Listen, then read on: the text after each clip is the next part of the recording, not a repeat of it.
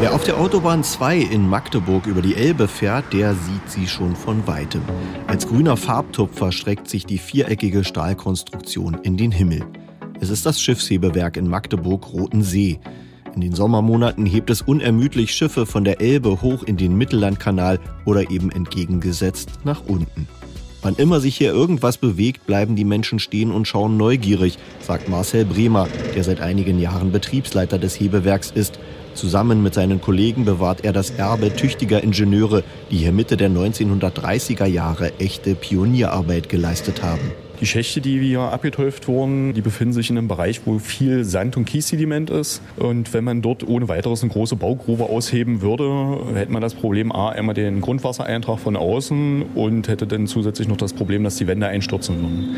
Daher hat man ein Kälte-Gefrierverfahren sozusagen damals das erste Mal hier ausprobiert über eine große Versuchsanlage und hat dann sozusagen das Erdreich über ein Dreivierteljahr auf minus 40 Grad abkühlen können. Und damit hat man dann sozusagen Leute dort runterschicken können, die den Bereich auf 70 Meter abgeteuft haben. Vier Jahre wird bis zur Eröffnung im Oktober 1938 gebaut. Unzählige Tagelöhner verdienen hier ihren Lebensunterhalt, denn reichlich Handarbeit ist gefragt. Der gesamte Aushub, umgerechnet etwa 10.000 Lkw-Ladungen Erdreich, wird gleich nebenan beim Bau der Autobahn wieder genutzt. Das Schiffshebewerk Rotensee ist ein dringend benötigter Schiffsfahrstuhl. Je nach Wasserstand der Elbe kann der Höhenunterschied zum Mittellandkanal bis zu 18 Meter betragen und der Bedarf an Schiffshebungen ist groß. Anfang der 1930er Jahre geht es vor allem darum, Schiffs- und Straßenwege von West nach Ost quer durch Deutschland zu bauen. Auf den Flüssen und Kanälen sollen in erster Linie Schüttgüter wie Kohle aus dem Ruhrgebiet Richtung Berlin gebracht werden. Auch die Magdeburger Firmen profitieren vom Megabauwerk Schiffshebewerk, so Bremer weiter. In Magdeburg selber gab es ja damals äh, den Zusammenschluss zwischen Krupp und Croissant. Die haben sozusagen hier als Generalunternehmer gewirkt und haben sozusagen auch diesen Bau vorangetrieben.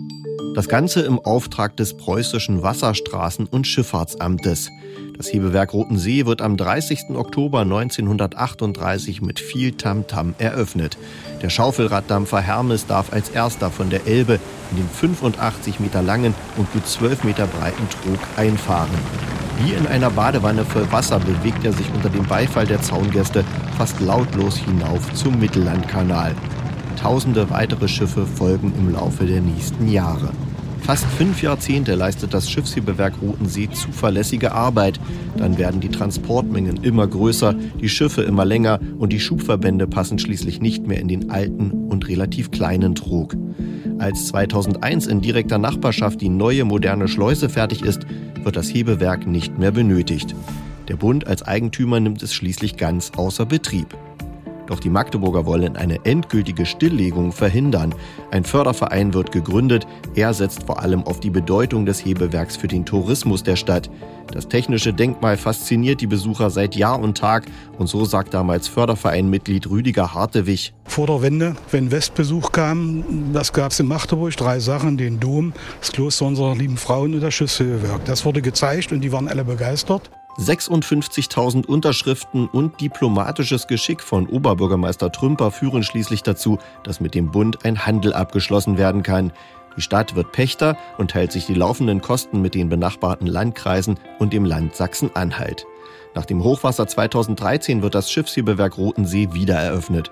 Seitdem hieft es zwischen April und Oktober Ausflugsschiffe und Wassertouristen zwischen Kanal und Fluss auf und ab. Und das, so der ehemalige technische Leiter Hans Garz, in einer unfassbaren Geschwindigkeit. Der Trog fährt in drei Minuten die 18 Meter runter. Das ist ein Vorgang, der dauert bei der Schleuse drüben über 25 Minuten.